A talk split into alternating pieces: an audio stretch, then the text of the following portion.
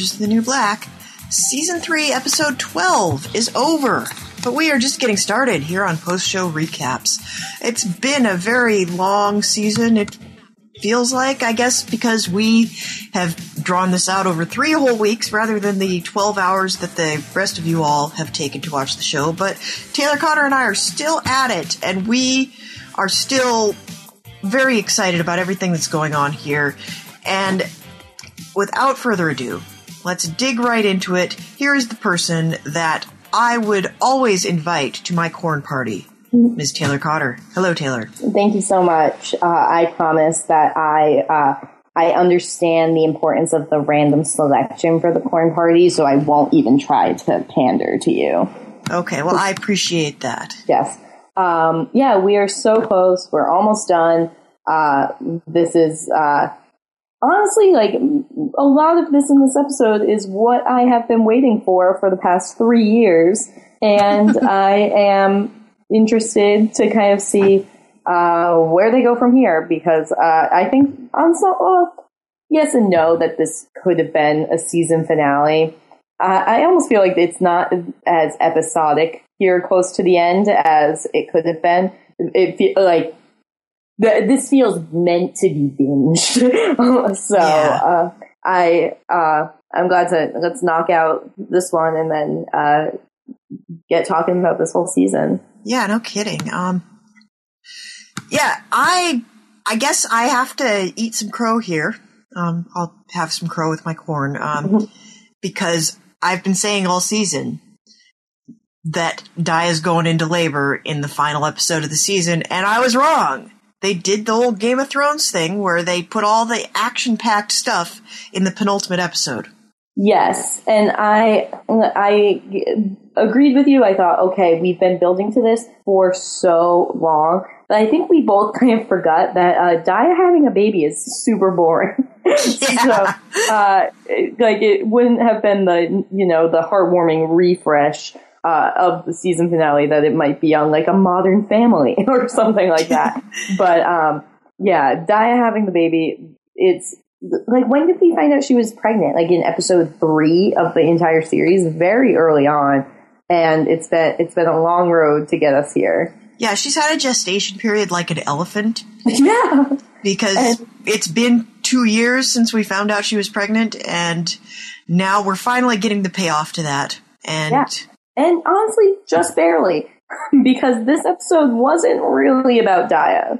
no, it was really, it was more about Aleida and about how, I don't know, she came off as far less sympathetic th- than she even was to begin with. She was not the most sympathetic character in the first place. No, I think this uh it in so much of this season we've talked about themes of motherhood and um I think, you know, there's uh, there's actual motherhood. There's you know the kind of prison motherhood. Um, there's how these people's mothers have affected them and landed them in prison. But uh, um, with a lot of that, you kind of get some sort of sympathy or at least understanding. And Aleida just kind of comes off as being super duper selfish in this entire episode.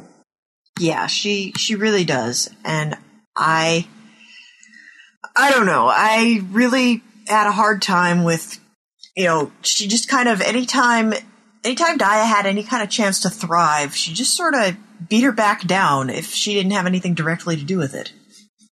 Yeah, Daya on this show, and I don't really think about her that much because she's not, you know, the most charismatic character that we have going usually.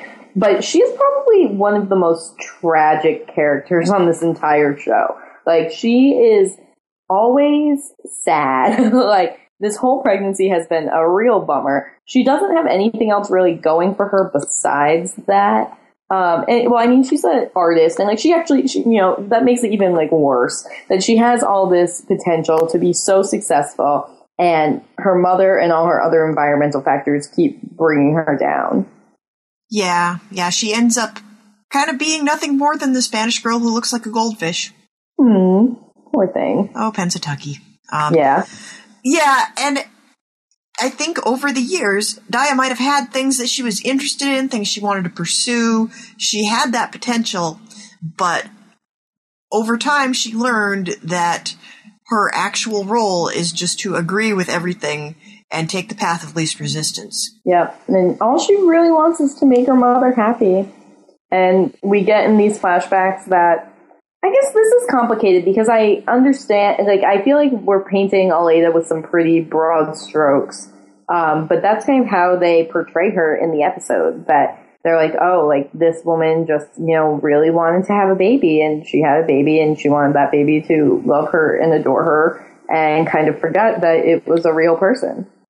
Yeah, I would I would really love to see more of her backstory. I think that's the only way that we're going to get anything that makes her somebody that we can identify with and feel sympathy toward. Because as it is now, she's just like nonstop opportunistic manipulation, and that's a hard character to really get behind. Right. And yeah, we don't we don't need to be, you know, empathetic to every sort of character, but I think for a show that spends so much time like saying, oh, there's these shades of gray and no one's just a bad person and no one's just a good person. Uh, Aleida has like mostly been painted as just a bad person. Yeah, pretty much. Um, I think maybe the last time I felt actual sympathy for her was in the very first episode when Daya shows up in prison and Aleida is upset about this. Right. And I think that was the last time because everything after that, it's like, oh, okay, I get why you're here and what you've done. And right up to manipulating Pornstache into thinking he's the father of the baby and then through trying to sell the baby to Mama Pornstache and then lying about a dead baby. I think that's kind of pretty rock bottom there.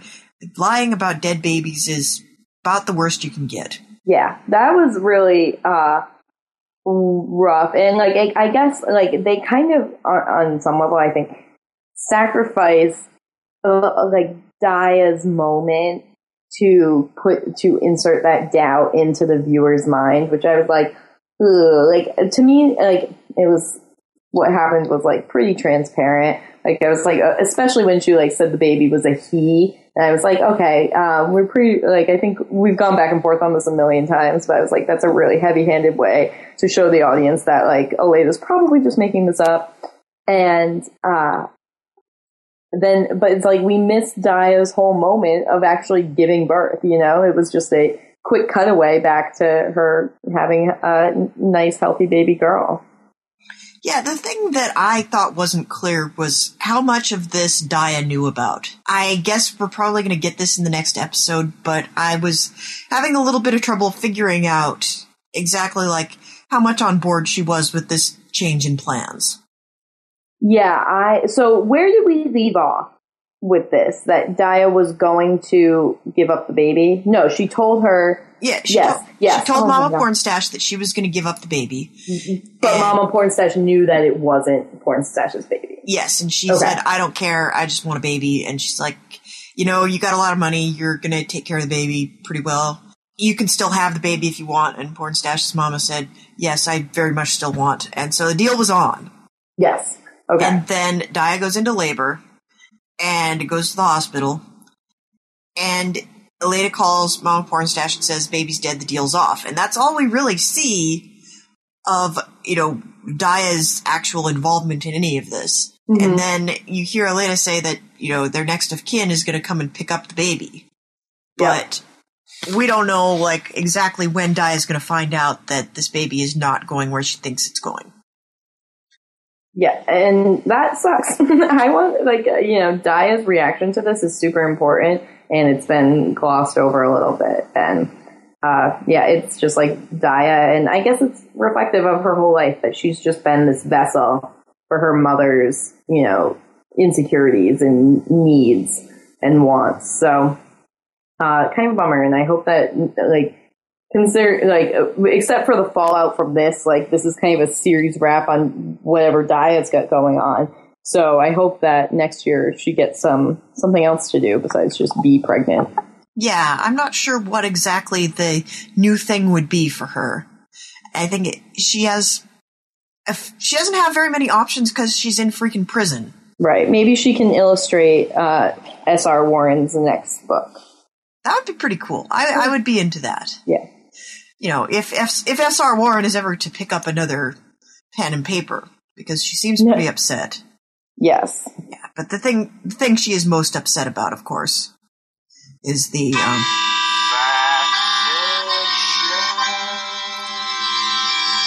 I'm like a storyteller. That's what I do. There you go. I've been waiting for a while to use that bit. Um, yeah, apparently there have been derivative works appearing on the scene and Yeah. introducing vampires, which that's upsetting. Like there are no vampires. Vampires do not have any place in the Time Hump Chronicles. Yeah, and you know what? She is not wrong. I would be, yeah, I would feel very similarly if I had worked really hard on a beautiful piece of literature and then someone co-opted it with vampires. Yeah, you know, it's it's probably the same way that like the Ghost of Jane Austen feels about the Pride and Prejudice and zombies. Yeah, just kind of rolling over in her grave. uh, um, yeah, so Suzanne's just upset, and really, Suzanne's being upset about this is kind of just a vehicle for Tasty to show how awesome she is. Yeah, Tasty had a couple of great moments this episode, and um, the first one, of course, when Black St- Cindy steals the corn from the corn party, and Tasty smooths everything over with Red and kind of brokers a deal. Um, she trades like Poussey's sommelier skills and and some you know dish doing and kitchen labor, Yeah. And then yeah, No, go ahead. I was just going to talk about how awesome Tasty is. yeah, and then helps Suzanne out, like sticks up for people. Um, Frida comes in and is like, "Tasty, you got to deal with your girls." She's like, "How are they my girls?" Oh God, I'm the mom. I'm the mom. And I think this is so wonderful for Tasty, who has just become kind of this uh, straight man character with all this crazy stuff going on around her. And like V was her actual mom, more or less. So that like I, I think it's a very natural uh, takeover for her to garner the respect that some of these girls had for V. Yeah, and it also, I think, Tasty's been a little bit underused this season. Mm-hmm. And I think this definitely gives her a trajectory that she very sorely needed. And I think it, it makes a lot of sense for the character to wind up sort of leading everybody because she has been. In the first season, she was somebody who was getting out of prison and she was about to go and experience life on the outside and she couldn't hack it on the outside because there was nothing for her. Mm-hmm. And so she came back, she kind of, you know, she reoffended and came back into the prison where things were comfortable and she had a routine and she knew what was going on. And I think to give her a role like this, and she's still going to be here for a while, and she does know the ropes better than anybody, and she is the leader of the group. I think this is a this makes a lot of sense for her. Yeah, I kind of forgot about that storyline where she got out and came back in, which is such a bummer because like she has so much potential and so much wonderful like she's so smart and I I mean I know that's the point. It's like it was a you know, it was a way to show that the prison system does not prepare these women to go back into the real world. But it's like I want Tasty to have all the success in the world. so I it kind of a bummer that she that I doubt we're getting another Tasty Gets Out storyline. No, I don't. I think Danielle Brooks is on the hook for the entire rest of the series, however long it goes. Yeah, she's a real gem. She is, yeah, she is terrific. Yes. Um, she was on Conan O'Brien this past week, and she was Yeah. very, very funny. Oh, awesome. And um, is now going to Broadway in The Colored Purple, um, which she said she saw a stage production of as a child and made her want to act. So that's really exciting for her. That's amazing. Good for her. Yeah. Yeah, she's one of the ones, and there's a handful of people on this show that this was really their first acting role. You know, and she's Juilliard, right? Yeah, she is from Juilliard. Yeah, so it's like not that these, you know, it's not like they came out of nowhere, but you know, just this extreme talent that this show was able to uh, put on the map, and I really, really love that. I, I think she she's definitely demonstrated why she's there. And the role was originally it was one of these situations where she was only supposed to be on for several like three episodes and the character came off so well that they wrote her in for the rest of the series. Yeah, that's great, and I think if a show can do that, and I think Netflix and that kind of thing has a little more flexibility to do that, it's amazing because I think it just shows a commitment to talent and good acting and good storytelling. Yeah, I, I like that they're that they're letting the story be shaped by the characters and not just trying to like shoehorn these talents into the characters that have already been created. Definitely, and I uh, I hope it doesn't end up working against them on some level because I think sometimes on this show we have an excess of talent and we're not. Yeah, uh, and, I mean, we don't get a ton of Poussey this episode, but like I think Poussey is a good example that. Uh, has been sidelined uh, because there's just too many other great things going on. Yeah, I mean, there is the danger of taking it to the other extreme, and we're going to get into this a little bit later on. But like bringing in Ruby Rose for a few episodes and writing a character around her is a very good example of how this can go awry. Right. Yes. All right. Yeah, we can talk about that when we get to it, or we can talk about it now. Yeah, but you, you know, one one other character I think who might have been somebody that was only supposed to have a couple of lines and keeps coming back and keeps delighting me to no end. Um, I I need way more Frida in my life. Like, yeah. go ahead and make her part of the ensemble right now because she's hilarious and I I absolutely adore her whenever she's on the screen. I think she will be. I think she's very much on that bubble of like where Norma was or where Chang was. And there's almost no such thing as a side character in this show. So I think uh, if we are waiting for it, I think we'll get it. There's always next season. I think. I think next season we always get those like, why is this character getting a flashback episodes? And she's definitely a candidate now that we've gotten our Norma flashback. Now that we've gotten our Leanne flashback, we're starting to run out of side characters to give that to. I think Frida is a prime candidate. Yeah, I 100% agree, and I would not be surprised at all if we see more Frida next time. So we can talk about um, the Golden Girls circle because Red is apparently has found a new purpose in um, taking these ingredients out of the prison garden and making them into these little impromptu dinner parties, which is a very popular thing out in the world. Yeah, very adorable. Like to me, Red and the Golden Girls, like to them being in prison is like so uh, like it's all it's so okay like they seem to be the most resigned which i think is very emotionally true and honest and like they're kind of like eh, we're retired anyway you know like yeah. we're like this is almost more of a retirement community for us than it is a punishment yeah what would we be doing on the outside anyway we'd be gardening and cooking exactly i really amazed at some of the stuff that red's coming up with it's beautiful. I would eat it any day. Yeah, I want to know like where is she getting the rest of her ingredients though? Because she made a quiche. How do you make a quiche without eggs? I don't know. Maybe uh, that thing that Chang made early on. Did that have an egg in it? Um, I don't remember if that had an egg in it. I don't I think so. Yeah, I think no. I think it was just like it was like Fritos and peas. Yes. And I don't know if there were other ingredients or not yeah, I don't know. Maybe magic chicken situation is still happening. Yeah. Uh, yeah, so. and uh, as we've seen, I think she had a she had a mysterious corn angel. yeah, I pretty I think it's pretty obvious that the mysterious corn angel was Healy, but yeah, very cute. Yeah, that that's about the level of Red and Healy interaction I like in my life. They can do nice things for each other. I thought you were all in on Red and Healy. I go back and forth on Red and Healy. I was I was all in for a while, and then I, Healy tends to kind of he has those moments where I think he's fantastic, and then he just totally ruins it for me. Yeah, yeah. I think with what he did to Berdie, I kind of don't want him to have any happiness. Yeah, he's bad with Berdie. He's bad with So-So. yeah, yeah. He's, he's against the Time Hump Chronicles, which means he's against happiness. Right, and I think like is he just bad at his job or is he a bad person?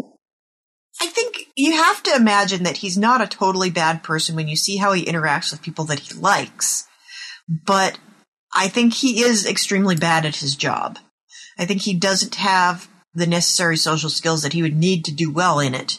And he's also so set in his ways. Right. I'm really glad we got the Caputo flashback, but don't you think we were super ripe for like a real Healy flashback? He needs a whole episode. Right. And he's been really the main guard since the beginning. Like Caputo has been there and he's really in the last season and a half come to be very, very prominent, but Healy was the first one that we were introduced to. Yeah, Healy was I thought Healy was going to have more of a presence than he did initially. Yes and I'm enjoying the kind of interaction that he has with Red and hating the interaction he has with everybody who is not Red. Yep.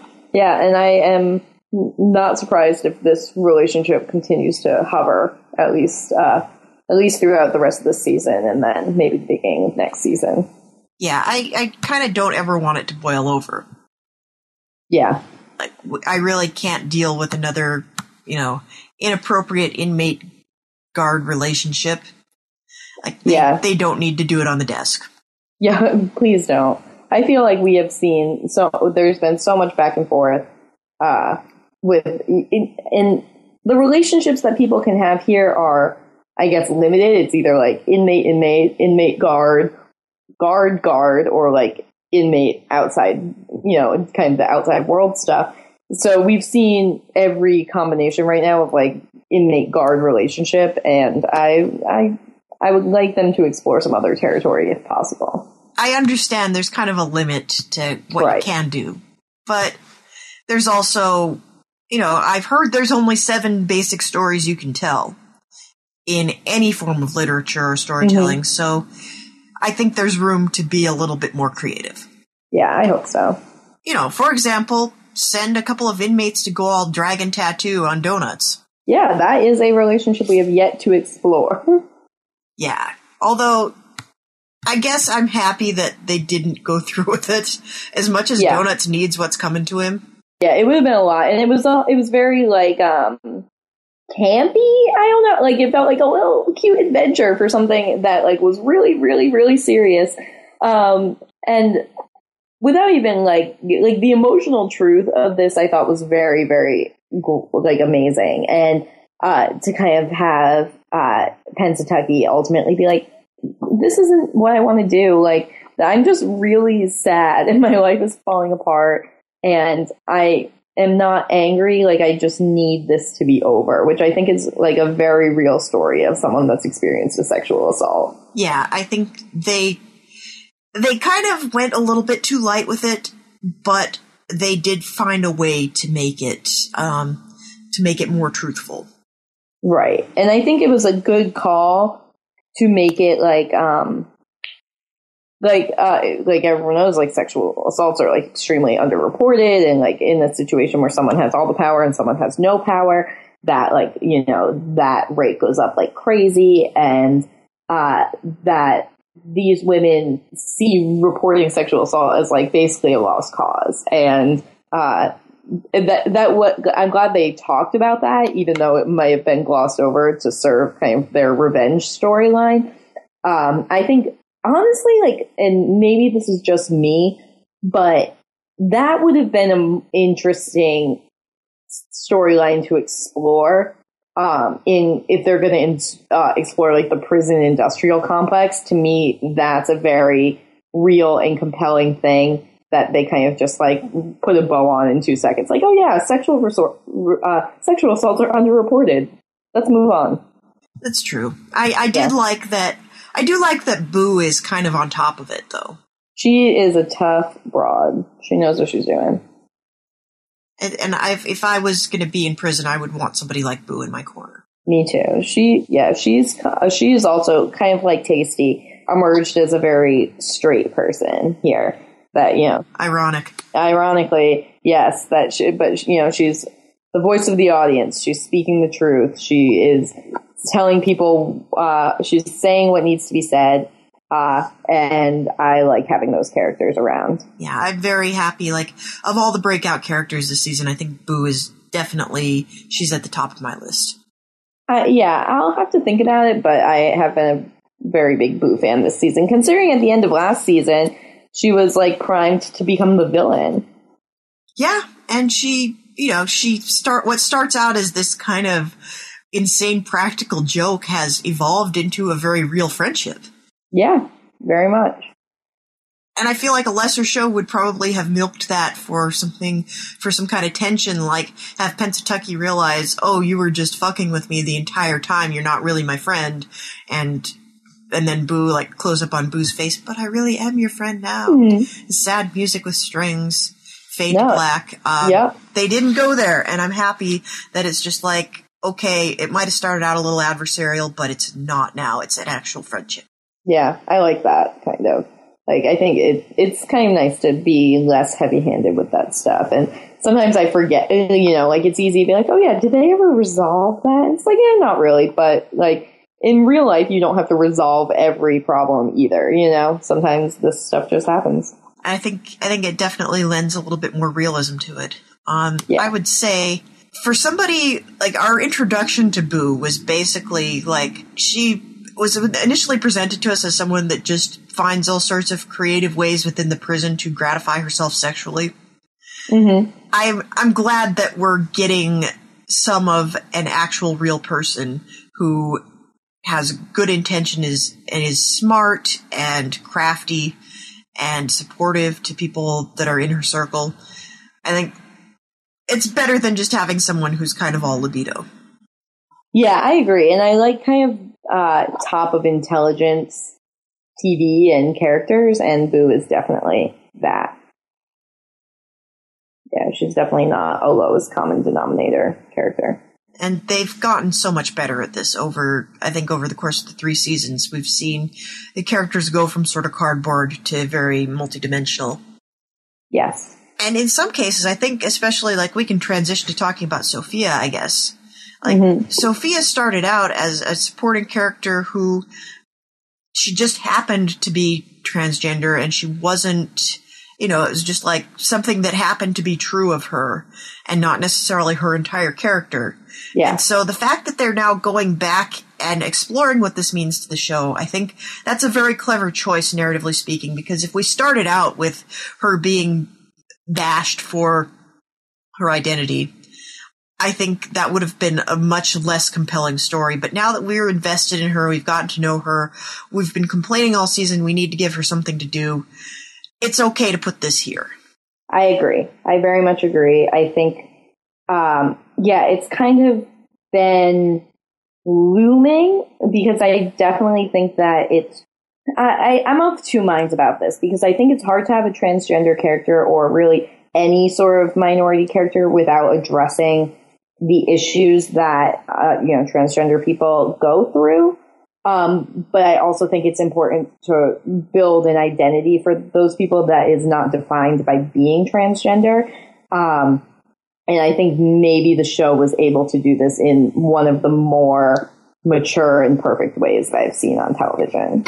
Yeah, and I mean it's not without its flaws. I think you're right that they can. There is the very real danger that it ends up being all about this, about Right. the fact that it's not accepted, and then you start wondering like it's kind of a mixed message because I think it's very important to just have a character that is a human being that has real, you know, interests, likes, dislikes, friendships, you know, adversaries, but when you reduce it all to this, it's there is a very real danger that it ends up being an inaccurate and you know less compelling portrayal. But I think I think they're treading a very fine line. I think they're doing a very good job with the story. Yeah, I think so. And Sophia's really smart, and she knows that, um, hey, a transgender woman getting beat up in prison is not, it's 2015, and that's not the press that anyone is looking for.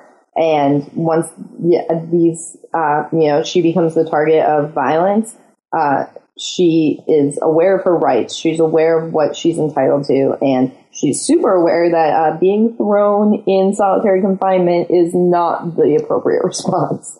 Yeah, that was that was a huge misstep. Um, and I think we also got we got a little bit more about Burbiggs in this situation because you can tell that he actually has started to care, but he has absolutely no leverage, and there's nothing he can do. Yeah, I'm really like I feel like his emotional transformation is. I'm still a little unclear on it. That I'm like, okay, like I get uh, like super glad that you care. Why do you suddenly care? Yeah, And I guess it's kind of painting him as like, all right, this guy was probably never a bad person. He was just not. He just didn't know what he was getting into. Yeah, I think there was. I think he was detached from everything having to do with it up to a point.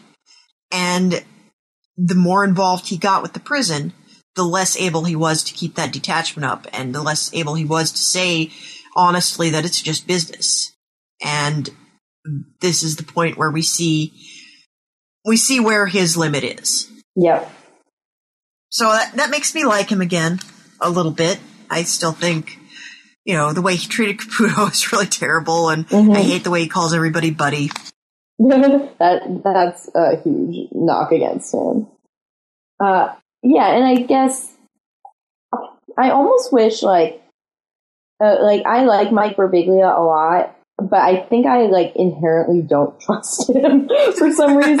that I'm like, ooh, like it's, I'm like, oh, you seem so nice, and like you definitely are not actually nice. Like he kind of is actually nice here, and like so I wonder if like if it was someone maybe younger or like someone who didn't kind of have that smugness that I think Mike Birbiglia has a little bit, maybe this character would have been easier for me to wrap my head around from the beginning. But maybe they didn't want it to be easy to wrap your head around. Yeah, I don't think this show ever wants anything to be easy to wrap your head around. Yeah, fair enough. This is. I hope this is not the last that we see of this situation. I hope the solution isn't just like throw her in the SHU and you know, you know, close the book on her. Yeah, I think it's bubbling up. That that woman will not go quietly. Yeah, but I think it's also it was a great opportunity to showcase how totally ineffectual all of the new guards are. Sophia's getting the crap beaten out of her. She yells at the guard, "Help me!" The guard says, Mhm. "Oh, I'll go get Caputo." Yep.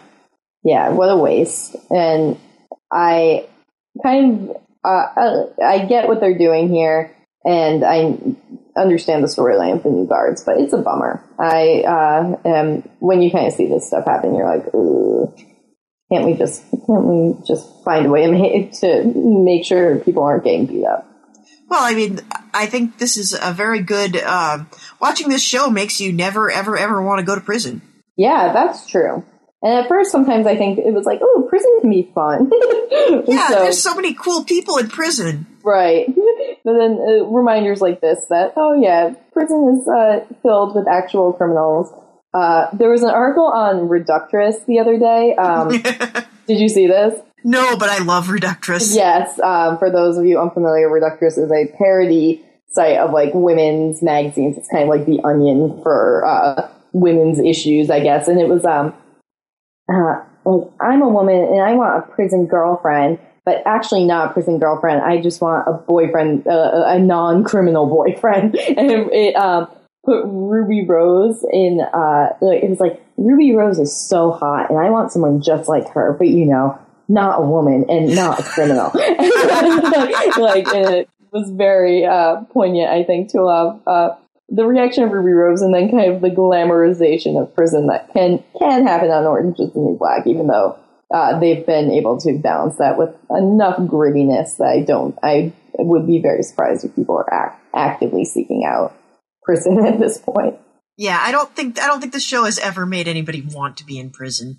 Yeah. Um, and we got some good news, I think, this week that um, this is we're getting a limited dose of Ruby Rose. Yeah, they are uh, phasing Ruby Rose out. She gets out of prison in a couple days or weeks, something Yep. like that. I know you don't get this reference, Taylor, but some of the listeners Okay. will. Poochie's going back to his home planet. His planet needs him. Um, yeah, so turns out she's getting out. It's not, you know, it's not true love fading into the sunset with Piper and Stella. Stella's going home. Right after she sorts out all of the issues with um, feloniousspunk.com, she's gonna ride off into the sunset. Yep, uh, Cal and his wife, who's Mary. is Mary. Uh, she, uh, they are they're really stressed out by running Felonious Spunk, and uh, they are uh, Piper and uh, Stella are trying to keep it together from the inside, but it seems like this is about to crash and burn. Yeah, demand's starting to outstrip supply. They're trying to make knockoffs, which never goes well, and that was a really gross scene. Yes. I understand that, you know, as a woman, it's important to be comfortable with everything that comes out of your body, but this was this was a bridge too far. It's Yeah, something I don't want to think about. Yeah, I don't need that. Yeah. Although we did get the great revelation that Neri was always telling Cal these stories about um, about her adventurous past, sexually speaking. And it turns out she's not really a lesbian. She's never been with a woman. She wouldn't really know her way around a vagina. What a throwaway thing. That was like very funny and interesting. Yeah, and also, I feel like anybody that's been involved in any sort of single sex education situation knows somebody like this. Yeah, I, I you went to all women's college, right? I did. And I went to all women's high school, and yeah, hundred percent. Yeah, somebody that that knows that there's an angle on that that they can that they can exploit, even if they've never actually done anything. Yeah, it's very interesting. But I, you know, I'm glad the business seems to be doing well, and it's a good thing that Piper has somebody to hold her hand through these ridiculous HR situations. Yeah, it's so crazy that I feel like this is gonna blow up and not in the way that like, oh, Piper's gonna get caught. It's like, oh no, Piper accidentally builds a uh, empire that's too big for her to handle. yeah, I, at least like I this is the best thing that Piper has gotten into. I will yeah. say that. Like I don't love the character. I think she served her purpose. I'm glad she's become more of a you know, more of an ensemble player, but this is this is something that's the source of a lot of great humor. Mm-hmm. And I think it shows her flaws which this is one thing I think when people complain that they hate Piper, I think what they're complaining about is this person that was presented to us as a main character, someone who's incredibly flawed and stupid about a lot of things and not great at everything and less sympathetic. I think that's what people respond to negatively, that she is not somebody who, you know, we can root for. And here I think I don't root for her, but I found a situation where I don't mind watching her. Right, and I I might call out people now that un, uh, unfairly hate Piper um, because I think it reminds me a little bit of that people hate Hannah on Girls, and I'm like, you can not like the character and still understand why they're there, and then three, and I think Girls is like four years in now like you need to take a step back, I think. And uh, Piper, if Piper comes into next season, which I think this is honestly, very, and I'm sure in the next episode we'll talk a little bit about what we'd like to see next season. But if they bring in Piper next season as like a pure comic relief player, that would be great. Like I think that she is like getting herself into mischief and funny situations and like from time to time still like tripping over her white privilege is funny and interesting to watch. And just because she is not a you know, she's not a perfect person that this world revolves around. That's not a reason to like shit all over the character. No. And I think reasons why I have disliked Piper in the past is because I think her storylines are boring and I think that, you know, her and Alex is tired. And I've, you know, gone on record many times that I think she and Stella are, you know, uh, at best not interesting and at worst like some sort of, uh, you know, wet dream. like, and yeah, speaking uh, of fan fiction. Yes, yes. Uh, but as like let's not blanket hate any characters because they don't fit the mold of what we think a character should be on this show. We're very lucky to have a show that's so ensemble driven. We're especially lucky to have a show that's ensemble driven by women and women of color. So like, let's uh, take a step back from hating Piper for no reason. If you're gonna hate her, ha- have a reason. Yeah, we yeah. we have very good reasons to hate her in the beginning because Piper and Alex stopped being interesting pretty much after the first time they did it. Yes. So I'm I'm glad to see like Alex seems to be doing okay. She got she won the corn lottery, so good for her. Yeah, very sweet.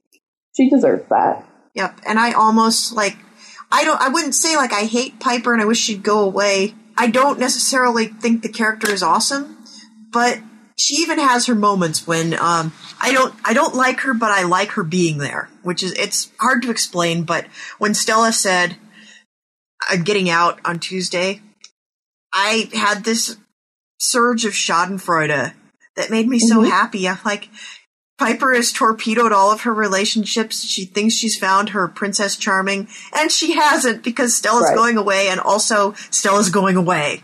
Right. So that was that was exciting. And I think I get like I feel weirdly defensive of Piper, not in the sense that like like she can be evil, like she can be a villain that we hate. Like I don't mind that, Like I just think, and like I wasn't super deep into Breaking Bad. But remember the breaking end of Breaking Bad when like Anna Gunn Yeah. came out and she was like, "Stop hating me for no reason." Yep. I uh, so I get kind of defensive when, and like same with like Lena Dunham. That I'm just like, uh, all right, like we don't have to hate all these women for no reason. Like you can not like what they're doing in the show. You can think it's stupid, but like I, and I guess I felt this way because I think like we get a lot, or not a lot, but like I, I've gotten tweets from people that are just like, "Ugh, don't you hate Piper and Alex so much?" I'm like, no, like I mean, I don't like them. I I don't don't like their relationship, but I don't hate them. Right. I don't care about it. Like, yeah, I like, and I think the Panty storyline, and, I've said throughout all the podcasts, I'm like, oh, I wish they gave this character something to do. And like, it's, I said that about Sophia. Like, I wish they gave Sophia something to do. I wish they gave Daya something to do. And with this panty business, like, they gave Piper something to do. And I like that as a narrative tool. And even though it's kind of, it's a little ridiculous, um, and maybe it's creating more drama than necessary. I like the idea that in this very insular show, things can still be discovered, and this is something that was discovered, and I I, I do like that. Yeah, the Panty storyline kind of floundered a little bit in the beginning, but it's found its footing, and I think it's now an important part of the show, an interesting part of the show.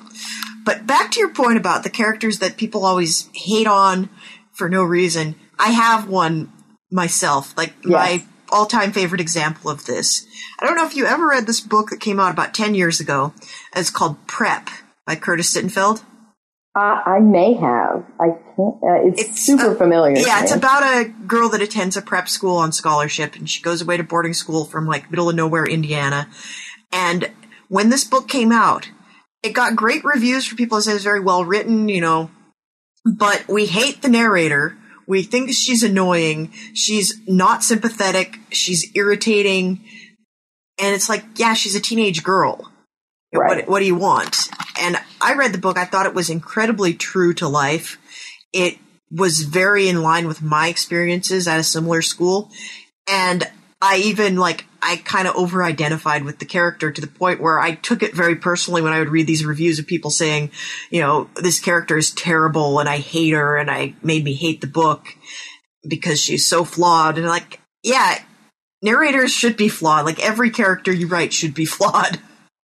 Right. And I think a lot, and I don't want to get too deep into this because I probably can't speak to it very intelligently, but I like I do think that sometimes and like the all the characters I named like Anna Gunn and uh, Lena Dunham and now uh, you know Piper slash Taylor Schilling like these are women that get, get unfairly shit on for being unlikable. And that is like it it's kind of permeating in like less so in like you know professional criticism of television but like very permeating in kind of armchair critics, and I don't like it. and I think that um, it's easy for char- for a lot of these characters to be likable because they haven't claimed this as their story, and then but then when kind of you're putting a magnifying glass to someone like Piper. Yeah, it's super easy to not like her, but like it's also super easy to not like uh, oh, Aleida, and you don't ha- see a million people tweeting at us being like, oh, like, I can't believe, like, Aleida is getting a storyline, like, she's so selfish, you know? Yeah. And, like, I don't, I think, uh, and I, like, I can't pinpoint a difference, really, between what, like, Piper's been kind of relegated to a side character anyway, but I think because, you know, we were told this was Piper Chapman's story, like, in Girls, you're told this is Hannah Horvath's story. Uh, if it's not you know, this happy, perfect story, people get very upset. And I think that's a very, and I like truly I'm calling out no one in particular, but I think that's a very surface way to watch television.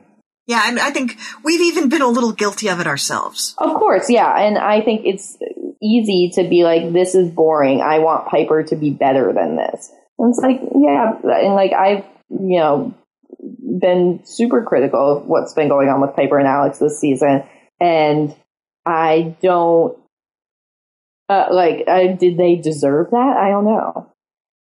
Yeah, maybe not. Like I, Yeah. but you know, it's good that we can examine our own flaws as well. And I'm really stoked that they've taken this story in a direction that makes it better, that makes it bearable, that makes it interesting, and that showcases all of the delicious flaws in this character. Whom, if she was a real person, I don't think I would like her very much. But I think the story is finally being told well. Yeah, definitely. And I think that's, uh, I guess, I agree. And I am interested, Piper being scorned a little bit here by Stella might, like, I almost wish it was done in a worse way. Because it's like, I think, you know, and I'm working all these thoughts out in my head as I say them. So, uh, when I contradict myself, believe me, I'm aware. like, they, You you know what Walt Whitman says about that? You know, Yeah, Did I, I'm- contradict myself? yes. Very well. I am large. I contain multitudes. Yeah. If anyone contains multitudes, it's this podcast. That's true. that was about me. Um, I think, um, I think that, uh, like they, uh, Orange is the New Black has done a great job showing like, all right, here's, uh, like, I won't use Aleida as an example, but I'll use like, I don't know, Leanne as an example. That's like, okay, here's someone who's unlikable in the show, pretty much. You know, very rarely in this whole series have we been like, oh, Leanne, like, she seems cool, anything. Like, she is mean and she's like a lackey and she's like a drug addict and like, we're rarely presented anything positive about her at all. And then the show makes a point to give us this insane backstory behind her that, like, oh, she has, you know, look at all the things she's been through. And it's like, then you come back and you're like, okay, they're sympathetic. And with Piper, like, we, like, we kind of got that a little bit at the beginning of last season when they were like, oh, like, her dad was cheating on her mom and, like, that was tough. But, like, they almost are doing it in a way that seems purposely unsympathetic Yeah.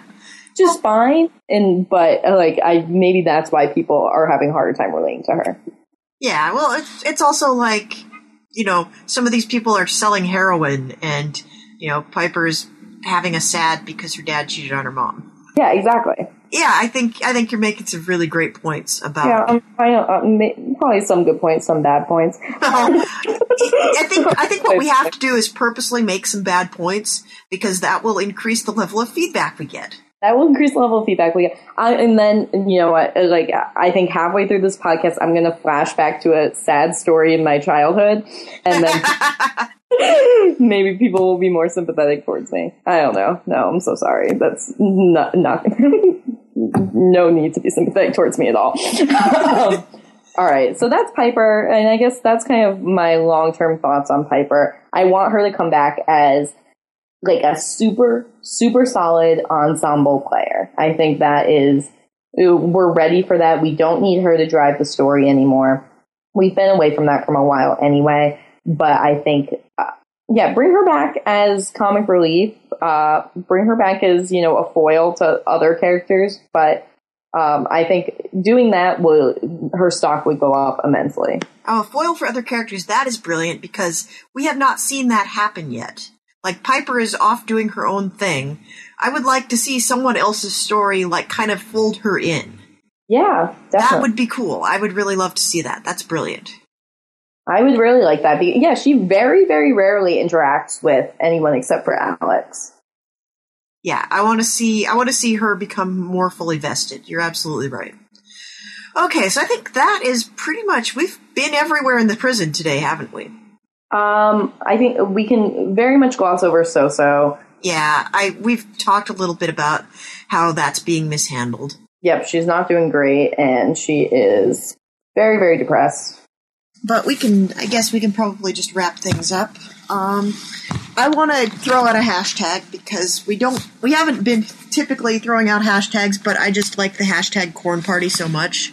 Corn party. So tweet us with the hashtag corn party if you made it all the way to the end. If you have feedback for us, feel free to hit us up on postshowrecaps.com, leave us some comments, or you can go to our feed in the iTunes store and rate and review us there. That helps us out a lot. Please do.